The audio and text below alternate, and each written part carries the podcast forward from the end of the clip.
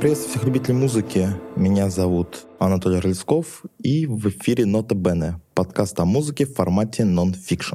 Сегодня у нас будет не совсем обычный выпуск. Сегодня мы не будем рассматривать ни жанр, ни явление как таковое. Сегодня мы поговорим о музыке, а конкретно о новой волне.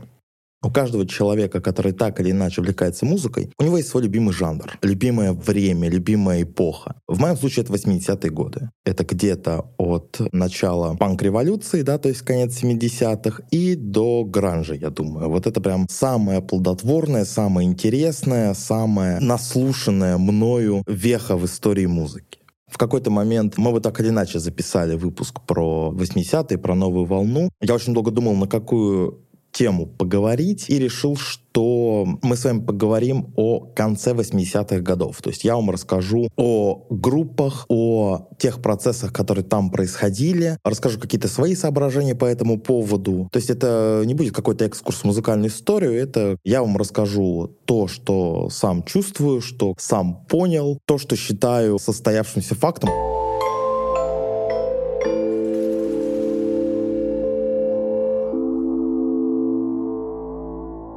Отмотаем время на 1985 год. Это было время, когда начало становиться понятно, что идеи панк-революции, о которой мы говорили, они немного изжили себя. То есть э, никаких-то новых стилей, никаких-то новых фишек, никаких-то новых музыкальных направлений наследие панк-рока больше не дает. То есть оно исчерпано. Более того, его производные, то есть э, новая волна, это синтепоп, готический рок и постпанк, также начали потихонечку исчерпывать запасы экспериментов, запасы идей, запасы мышечной массы. Вот эта вот музыка в 85 году, она постепенно переставала быть мейнстримом. Несмотря на то, что появился инди-рок, да, там группа The Smiths, например.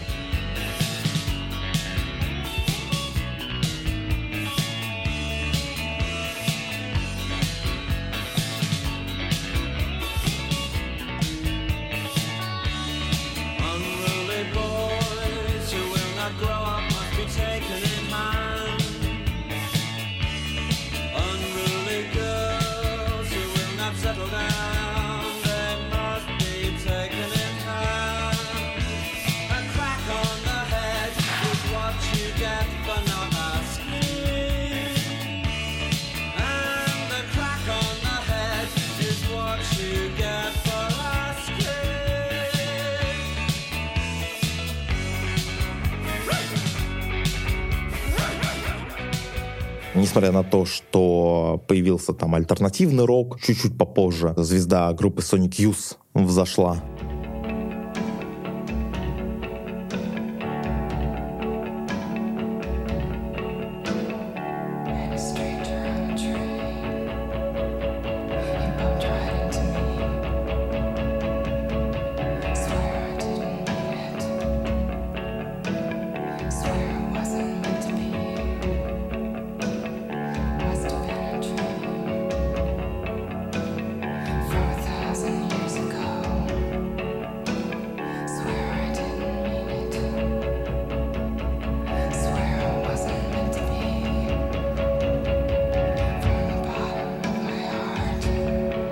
Несмотря на все это, рок, вот именно такая нововолновая его часть, нововолновой фронт, он начал сбоить потихонечку. Тогда это не так сильно ощущалось. Это сейчас мы так ретроспективно об этом смело говорим. Тогда, конечно, такие мысли никому в голову не приходили. Но первые нотки кризиса уже были. В чем они заключались? В том, что давно не было рок-героя, рок-кумира уровня Битлз, уровня Дэвида Боуи, да, как эмблемы глэма уровня там Сида Виш, таких людей не было. Более того, не было какой-то вот мейнстримной гитарной рок-группы, которую можно было сказать, что вот это прям вот главные звезды. То, чье место чуть позже займут Sonic Youth, в 85 году еще как бы было, ну, непонятно. Дошло до того, что пресса, она начала, ну, хвататься просто за все подряд, и вот группа, которую начали раскручивать как новых таких рок-легенд, новых идолов, это была шотландская группа Jesus and Mary Chains.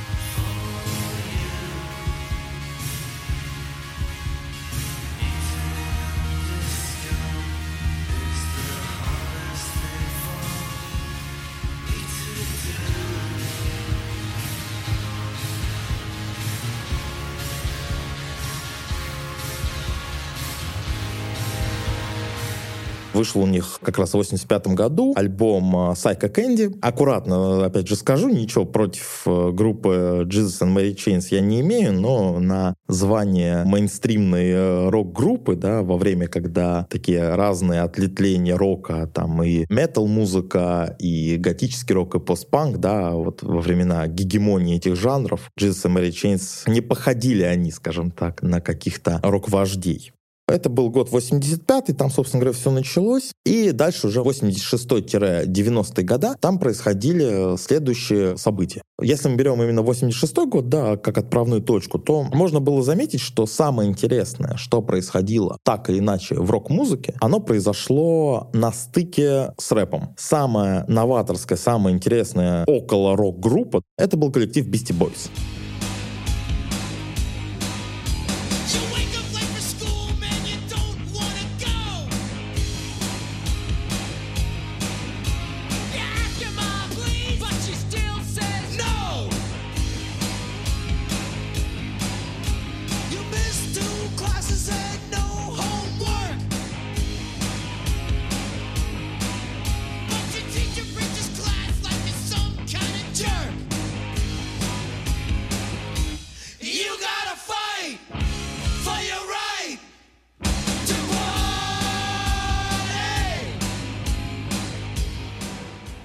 Всем вам известный, рок-рэп или рэп-рок, да, белые ребята. Вот они были самыми новаторскими вот именно на момент 86 -го года. И вот эта вот тенденция, когда какие-то интересные музыкальные события впервые, наверное, вот с 55 -го года проходят вообще в стороне от рок-музыки, она начала вот с этих вот как раз Beastie Boys 86 -го года зарождаться. Что было дальше? Ну, давайте просто перечислим, что происходило вот в ближайшие годы. Появляется музыка Acid House. Это где-то вот 85-86 год. Чуть позже, уже ближе к 90-м, то есть 90-й, 91-й, может быть, 89-й. Там уже появляются первые рейвы в Лондоне. Электронная музыка, которая никакого отношения к рок-музыке она не имеет. Далее, техно, 85-90-е года, это, я забыл, как называется, троица из Детройта, короче, там три парня, ну, я думаю, знающие люди поняли, о ком я говорю. Они вот э, начинали в конце 80-х свои вот эти эксперименты по превращению крауд-рока образца группы Tangerine Dream и Kraftwerk, да, ну, то есть те, кто там непосредственно взаимодействовал с электроникой в какую-то танцевальную современную музыку, вот этим всем занимались они. Далее, самое, наверное, близкое к року, но, но все равно далекое, это Мэтт Чейз оркестр. Жанр английский, такой агрессивной музыки. Тоже 87 год у нас дебютный альбом, ну, LP там, по-моему, выходил еще мини-альбом группы Happy Mondays.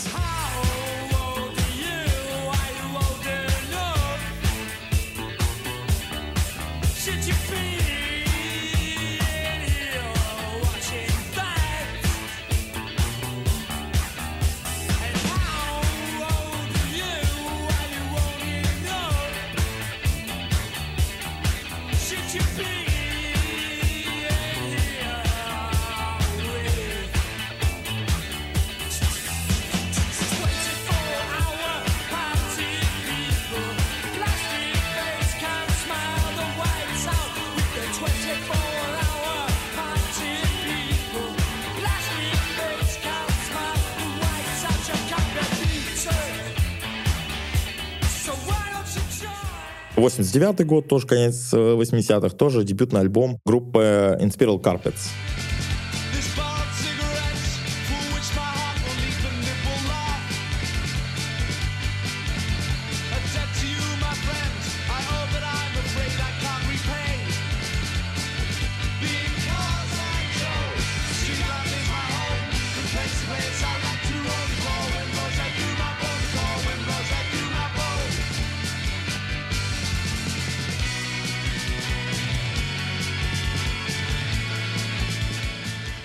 Эти два коллектива — это прямо локомотивы Манчестера. И, собственно говоря, наконец, развитие рэпа. Дебютный альбом 87 год группы Public Enemy.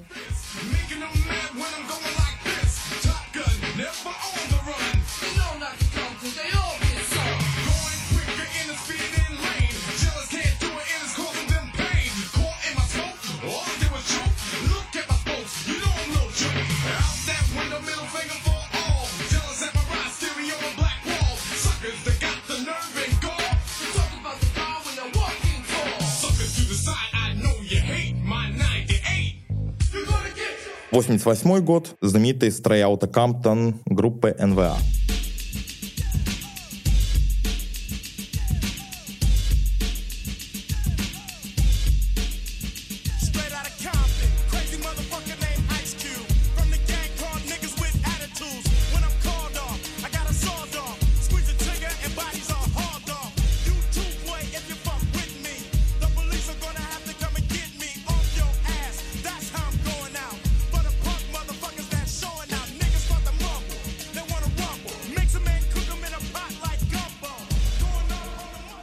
Что мы, собственно говоря, видим? Что все новое, что происходит в музыке, оно происходит очень далеко от рока. И развитие получит в 90-е годы в основном, то есть мейнстрим перехватит как раз-таки рэп. Электроника, рок уйдет на вторые позиции. Это несмотря на то, что, условно говоря, в 91 году выходит альбом Nevermind группы Nirvana, которая ознаменовывает собой гранж и как бы продолжением линии рока. Из более мелких событий в 90 году выходит альбом No Depression группы Uncle Tupelo.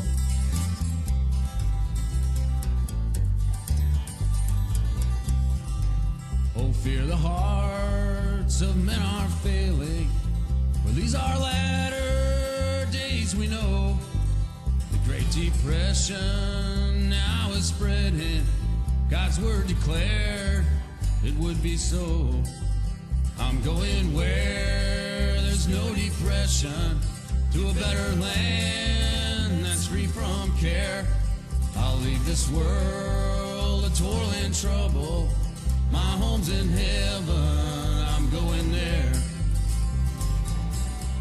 И ознаменовывает собой альтернативное кантри, да, то есть что-то, конечно, в роке появляется нового, но сам мейнстрим музыкальный, которым рок был 30 лет, грубо говоря, он постепенно начинает заканчиваться. Наступает эпоха, когда рок-звезда — это не рокер, если вкратце. В конце 90-х годов много чего интересного происходит, много что так или иначе далекого от новой волны и от рока. Помимо этого, продолжают выпускаться альбомы Nick Cave and Bad Seeds, Tom Waits, Deepish Mode. То есть новая волна она продолжается. Вот она на издохе будет где-то году вот в 89-м, в 90 То есть она все еще идет, все еще там выпускает какие-то пластинки. Несмотря на все вот эти вот события, которые они вот зародились, да, то есть они в 90-е больше дадут свои плоды. Тогда как бы первые только наработки пошли такого рок-отречения течение. Но в связи с тем, что одновременно пошли наработки, одновременно новая волна переставала держать серьезные позиции, одновременно с тем, что очень многие музыканты, которые раньше делали интересную музыку, они начали очень сильно попсоветь, очень сильно входить в мейнстрим в плохом смысле этого слова. Стинг, послушайте, что Стинг делал вместе с группой Полис, условно говоря.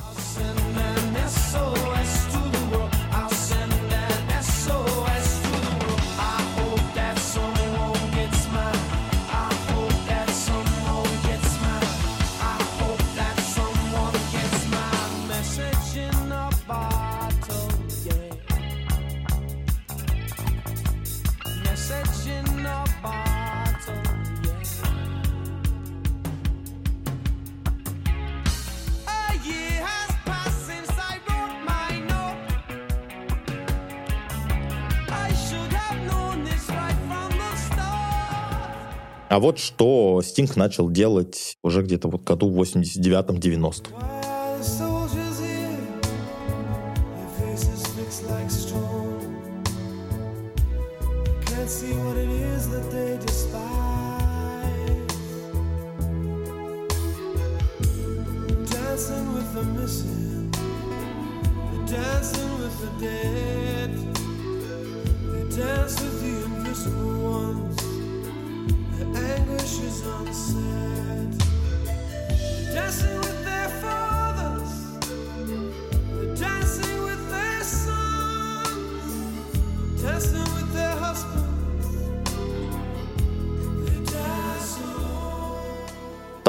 После ухода Питера Гэбриэла был солистом Генезис, да, Фил Коллинз. Фил Коллинз, да, тоже он где-то вот в 85-86 году получил на Ниве новой волны, абсолютно какой-то сиропно-блевотной с музыкой вот с этой вот. Он там тоже во всякие топы врывался, делая на несколько порядков хуже, чем то, что он делал в Генезисе. Вот это все в купе образовало, как мне представляется, такую определенную черную дыру. И в эту черную дыру засасывались коллективы, скажем так, которые при прочих равных, если бы вот, вот эти события не происходили, они бы, скорее всего, ту или иную славу снискали. По факту, как бы это коллективы либо там культовые в узких кругах, либо вовсе забытые, и при этом абсолютно непонятно, а почему, собственно говоря, потому что вот на бумаге, ну, казалось бы, все для того, чтобы быть известными, у них есть. Ну, э, скажем так, быть известнее, чем они являются. В зависимости от тех коллективов, которые мы будем рассматривать, у них немножко разная судьба. И, собственно говоря, сегодня об этих коллективах по большей части речь пойдет. То есть мы с вами рассмотрим пять групп, которые, по моему представлению, являются выдающимися, но вот те исторические обстоятельства, в которые они попали, не дали услышать их массам. Хоть каким-то, да, я не говорю там про всемирную какую-то известность, но хотя бы такую широкую. Об этих коллективах мы и поговорим сейчас.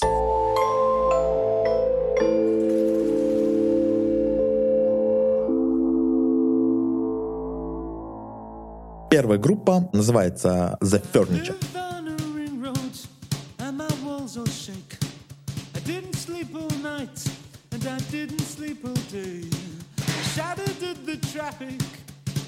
Shadows home, took a turn off the high streets and into the unknown. Now there's a shipload of something in a transit van. There's a brick through the window of an innocent man. From the young line snarling around the market square, but a low inclination of care. Cause all the fuss you're making don't get results. Come on, you cats, let me feel your pulse. I said, hey boy, you boy, shine my shoes, boy. Hey boy, you boy, sniff that glue, boy. Carry a mirror to the local venue and you wait for the show to start. Группа The Furniture — это англичане. Надо сказать, что дебютировали они где-то в начале 80-х годов. Выпускали там какие-то синглы и пишки. Ну, это мало интересно на самом деле. То есть ничего там выдающегося нет. Главная их деятельность развернулась вот с 86 по 90 когда они выпустили три альбома подряд. Симпатичный коллектив. По жанру это новая волна электропоп с таким британским налетом. Немного аристократичный, плавный, утонченный. То есть группа максимально такая для ценителей, только вот как бы в прямом смысле этого слова, да, вот для людей, которые, так, знаете, вот на выставку прийти можно в наушниках, слушая группу The Furniture. Послушаем что-нибудь еще из них.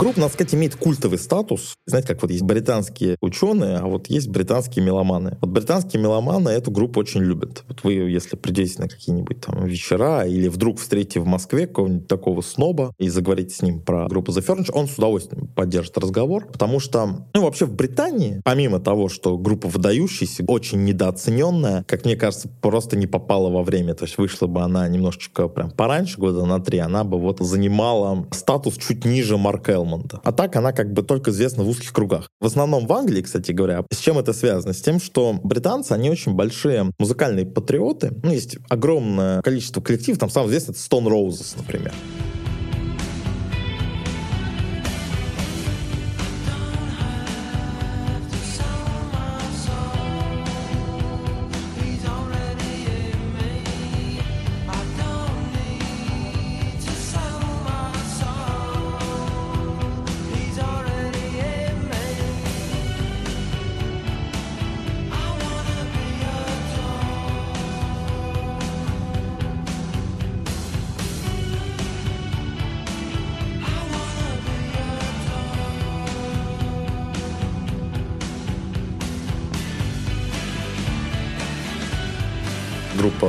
Как раз-таки жанра Манчестер, которая в Англии считается просто какими-то там богами, то есть там чуть ли не круче Битлз в некоторых городах. А при этом по миру как-то она вот особой такой славы не снискала. И англичане связывали с тем, что просто эта группа вот она настолько английская, что вот просто невозможно понять не очень английским народом. Вот по такому же принципу они оправдывали многие другие коллективы. Вот один из них это The Furniture. Кроме этого, группа выдающаяся, я вам очень рекомендую послушать. Там не, не надо быть англичанином, чтобы понять, что эти ребята чего-то стоят. Напоследок об этом коллективе, прежде чем мы двинемся дальше. Несколько участников, двое, по-моему, этого коллектива позднее сделали карьеру на ниве музыкальной критики. О чем это нам говорит?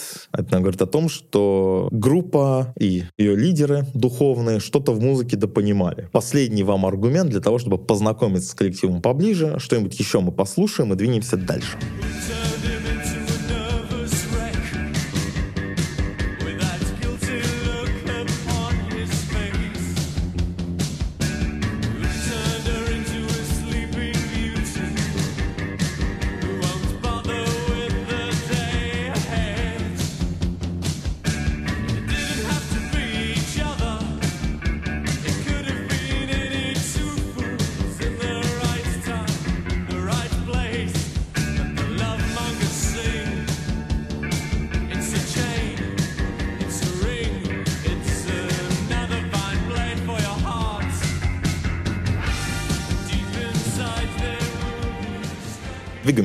Тут у нас небольшая неожиданность. Нас ждет сербская группа под названием «Дисциплина Кичме».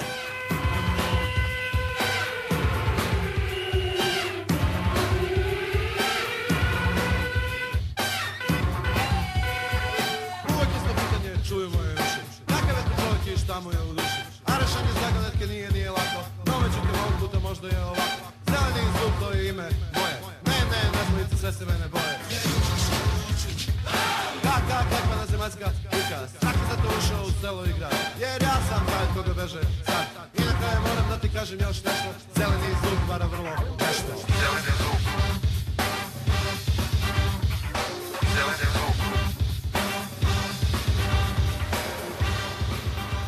Экспериментальный коллектив из Белграда. Главным там был человек по имени Душин Коич. Ребята эти начинали как восточноевропейская постпанк-группа. Постпанк — это такой жанр, который на наших с вами социалистических и постсоциалистических краях очень хорошо прижился как-то сразу. Дисциплины Кичми, она и начинала как постпанк-группа, выпустила там что-то альбомы, какой-то мини-альбом, вообще ничего не были непримечательны. Дальше они поменяли стиль, и вот тут мы немножечко остановимся. Дело в том, что конец 80-х, он также совпал с известными политическими событиями в жизни Восточной Европы. Солидарность в Польше, проблемы у югославов, в Румынии, в Чехословакии. На протяжении всего Варшавского блока так или иначе падали социалистические режимы. И пока они падали, они привлекали к себе очень большое внимание. Плюс тут еще и Горбачев постарался с гласностью, с перестройкой. И все это приковывало внимание западного человека к Восточной Европе. В том числе и к музыке, и в том числе и к разным музыкальным эксцентрикам. А что из себя представляли вообще музыкальные эксцентрики Восточной Европы? Ну, как правило, это какие-то прог-рок коллективы, депрессивные, очень сложные, или это какое-то политическое в стиле рок and opposition, или это какой-то world music, что-то вот очень такое нагроможденное, тяжелое, показать, что мы играть умеем. Вдохновлялись они, соответственно, людьми такими виртуозными,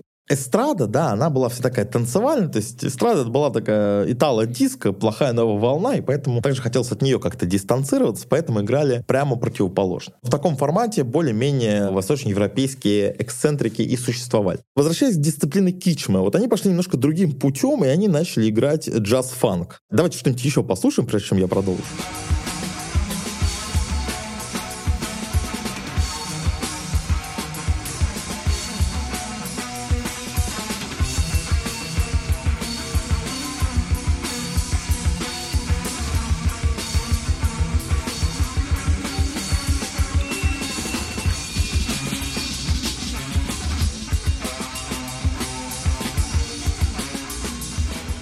Это вообще, наверное, уникальный случай, потому что на просторах Восточной Европы такой группы в таком формате просто нет. В Западном в Европе как бы аналогов нет тоже, поскольку дисциплина кичми, она еще обладает таким славяно-балканским налетом, что ли, культурным. Группа максимально аутентичная, очень веселая, максимально интересная. Но и как-то вот она не вписалась в формат того, что хотели видеть от восточноевропейских групп западные слушатели. Поэтому вот этот самый Душин Коич стал очень известным в Сербии, в Югославии, там до сих пор его помнят. А вот за его пределами, в отличие от других сербских групп югославских, да, которые гораздо хуже, типа там того же Бреговича или группы Кустурицы, забыл, как она называется. То есть вот он гораздо более аутентичный, гораздо более интересный, гораздо более изобретательный. Записывался он, кстати, на лейбле государственном, там чуть ли не ВГТРК Белград. Вылетел у меня из головы, как этот лейбл называется. Ну, в общем, типа как на мелодии. Прям на максимально государственном. То есть очень там его любили, уважали.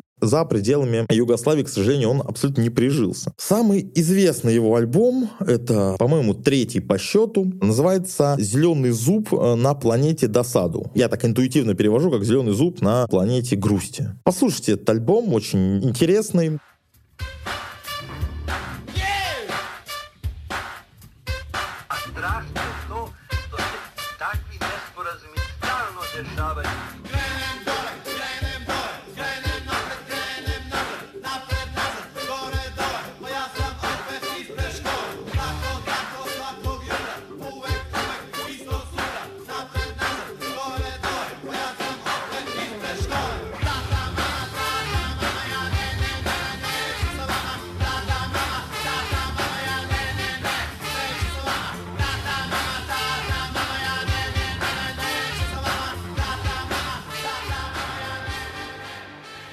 Очень находчивая пластинка, и, в принципе, кроме нее, на самом деле, можно ничего не слушать. То есть это вот даст вам исчерпывающие сведения об этом замечательном сербском коллективе. Захочется послушать побольше, послушать остальные работы. Не захочется, не слушайте. Самое главное, если вдруг начнете слушать, там будет момент, где он в 90-х годах переезжает куда-то в Англию и начинает петь по-английски, вот тут уже можно смело заканчивать. Там посредственное пинание наследия сербскоязычной группы дисциплины Кичмы. Не надо вот это вот адаптации слушать. Слушайте оригинал. А мы идем дальше. Дальше у нас еще одни англичане. Чем-то они похожи на предыдущие две группы. Коллектив называется Sudden Sway.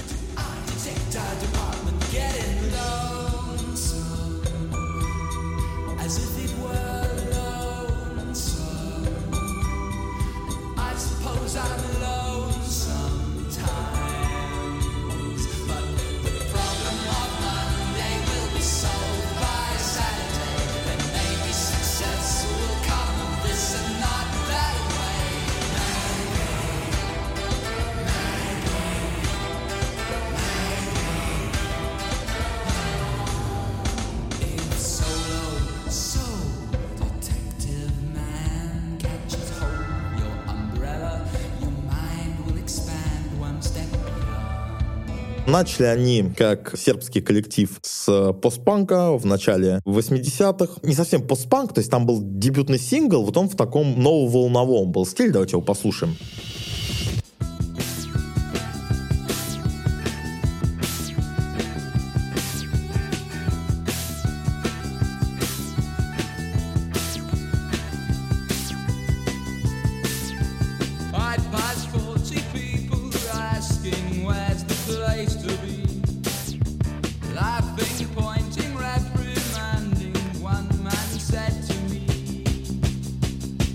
Change the daughter.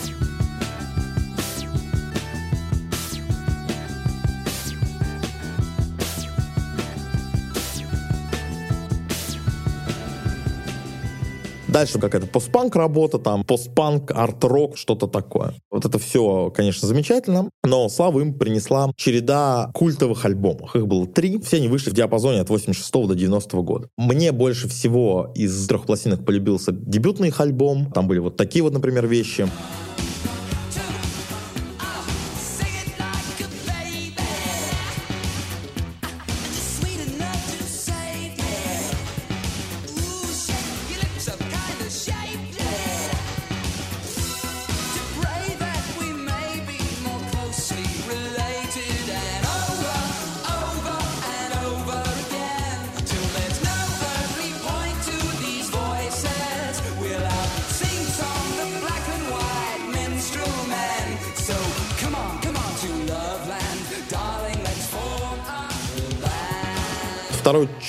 похуже, третий я совсем не понял, но здесь я сделаю ремарочку небольшую. Мне не очень понравилось то усложнение, экспериментальное психоделичность вот этой вот нововолновой электроники, в которую они все больше и больше ударялись. Дебютный альбом их был такой, знаете, что-то среднее между группой Divo и группой Talking Heads. Вот что-то посередине, и при этом еще солист там какой-нибудь вышеупомянутый Марк Элман. Такое какое-то нагромождение. Дальше они уже совсем ушли в какую-то экспериментальную плоскость. Конкретно вот как они туда пошли, мне не очень понравилось. Но слушая их работы, я понимаю, чем они могут понравиться. Поэтому вполне возможно, что если вы любитель такой утонченной английской эксцентрики, типа дуэта Coil, только вот помелодичней, в более таком европейском звучании, то группа Sudden Sway это прям ваш выбор. Послушайте все три их альбома. Настоятельно рекомендую, не пожалеете. На крайний случай при встрече с какими-нибудь э, меломанами этой группы можно козырнуть. Знающие люди поймут, а не знающие будут унижены. А мы идем дальше. Следующий коллектив, о котором мы поговорим, называется The Buzzers.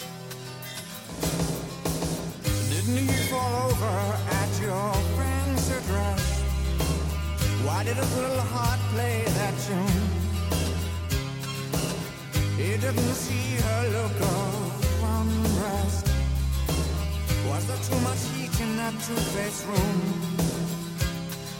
Always in the shadow of young flowers. Their eyes that drag you jealous to the door.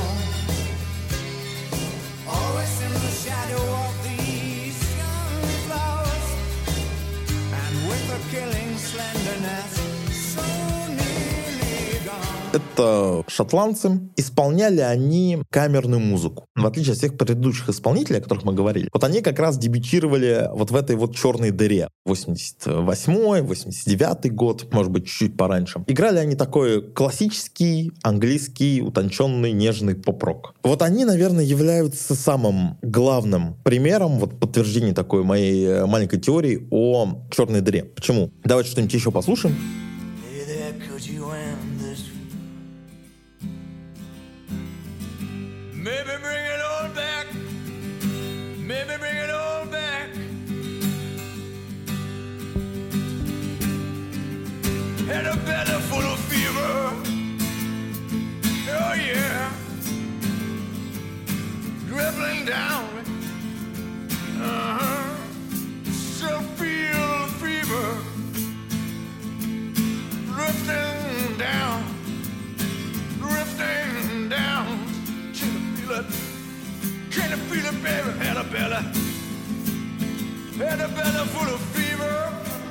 Вот как видите, музыка, она находится где-то посередине между всеми жанрами, которые тогда были популярны. То есть это не инди-рок, это не электроника никакая, это не совсем новая волна, это не какие там гранжи, это вот музыка, которая была популярна где-то в 70-х годах, в середине, вот в начале 80-х. Такой, знаете, нежный, не эксцентричный Том Вейтс. Это группа The Busters. Они вот как раз попали в это время, им очень не повезло. Даже больше скажу, если бы они в 90-х, когда начался пост-рок, выпустили бы дебютник, то они бы тоже стали стали бы звездами мирового масштаба. Абсолютно не повезло со временем. Более того, второй их альбом, он выпускался на major лейбле, по-моему, на Islands. Лейбл, который давал и рекламу, давал раскрутку, то есть и большим тиражом выпускались, но альбом полностью провалился. Как раз-таки по причине их такого нетипичного звучания. Со временем коллектив там потом выпустил еще альбомов, наверное, ну всего там альбомов 6, они, по-моему, выпустили 7. Коллектив, конечно, исписывался потихонечку, потому что такой они специфической жанровой манере играют, но тем не менее, ранние работы, вот первые там 2-3 альбома, слушайте смело, очень рекомендую. Возможно, это ваш. Если вы любите такую спокойную, утонченную музыку, если бы, там, я не знаю, Лурид был бы лаунж-артистом, что-то вот в этом диапазоне. Много сравнений у меня группа The Busters, но я очень люблю этот коллектив, поэтому послушайте, не пожалеете.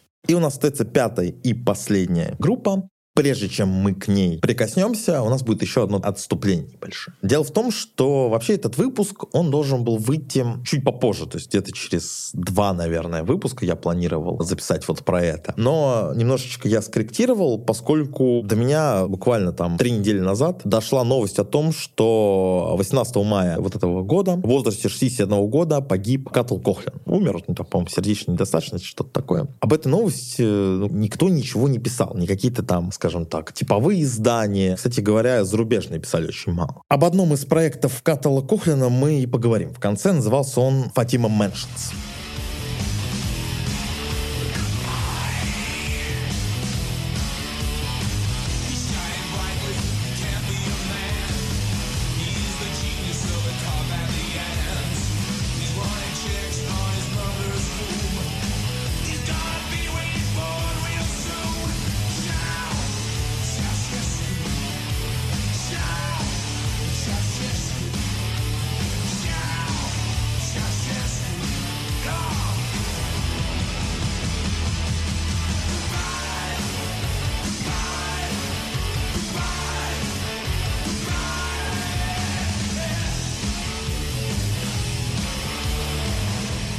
Что вообще такое Катл Кохлин? Вы его, в принципе, можете знать по группе Микро Дисней.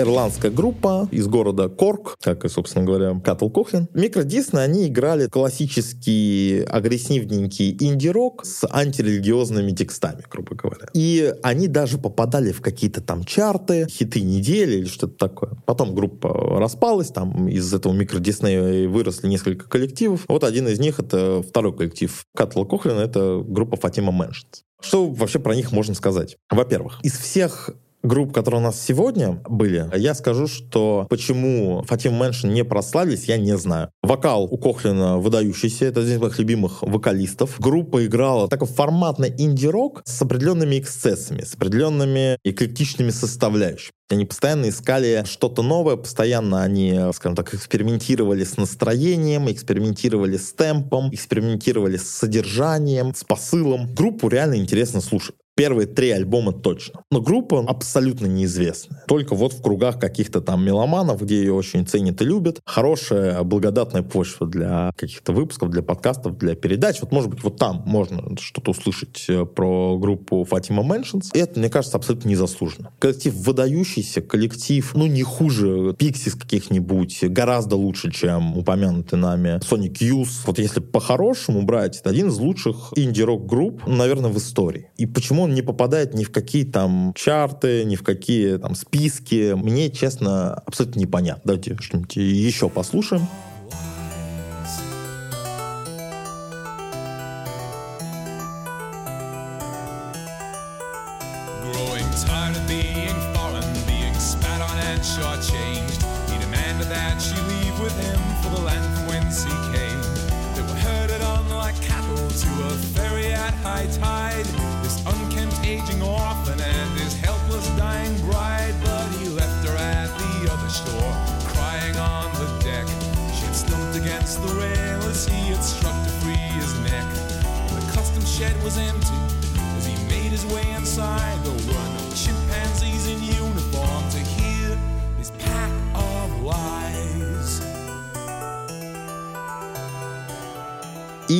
Приводит все к тому, что вот такие вот замечательные музыканты, как Катл Кохлин, они остаются ни с чем пока ты творишь, она сказать, что вот Фатима Мэншин, они вообще не лезли ни в какие, даже, даже не пытались ни в какие коммерческие вещи вступать. Нарочито они туда не шли. Я думаю, что группа должна была, вот если бы не вот эта вот переменчивость э, музыкальных времен, да, смена культурных парадигм, скажем так, они бы в эту плеяду бы вошли со своим звучанием, были бы там культовыми в очень широких кругах, там потом брали бы интервью каких-нибудь, я не знаю, Strokes, да, или Killers, они говорили, вы знаете, вот наша любимая группа, это вот Фатима. Может, они, кстати, и говорили, я не знаю. И в итоге как бы приводит к тому, что человек, который достаточно много сделал для там, ирландской музыки, много сделал для музыки вообще, просто талантливый человек, умирает в безвесть, не получив того почтения, которое он должен был получить любая передача про искусство, как мне видится, в том числе и подкаст Нота Бен, она должна в той или иной мере восстанавливать историческую справедливость. У меня есть возможность восстановить ее по горячим следам, поэтому я вас оставляю наедине с последней песней Фатима Мэншин, которую мы сегодня послушаем. И прощаюсь с вами. С вами был подкаст Нота Бена. До новых встреч. I'm not stupid. I'm a man.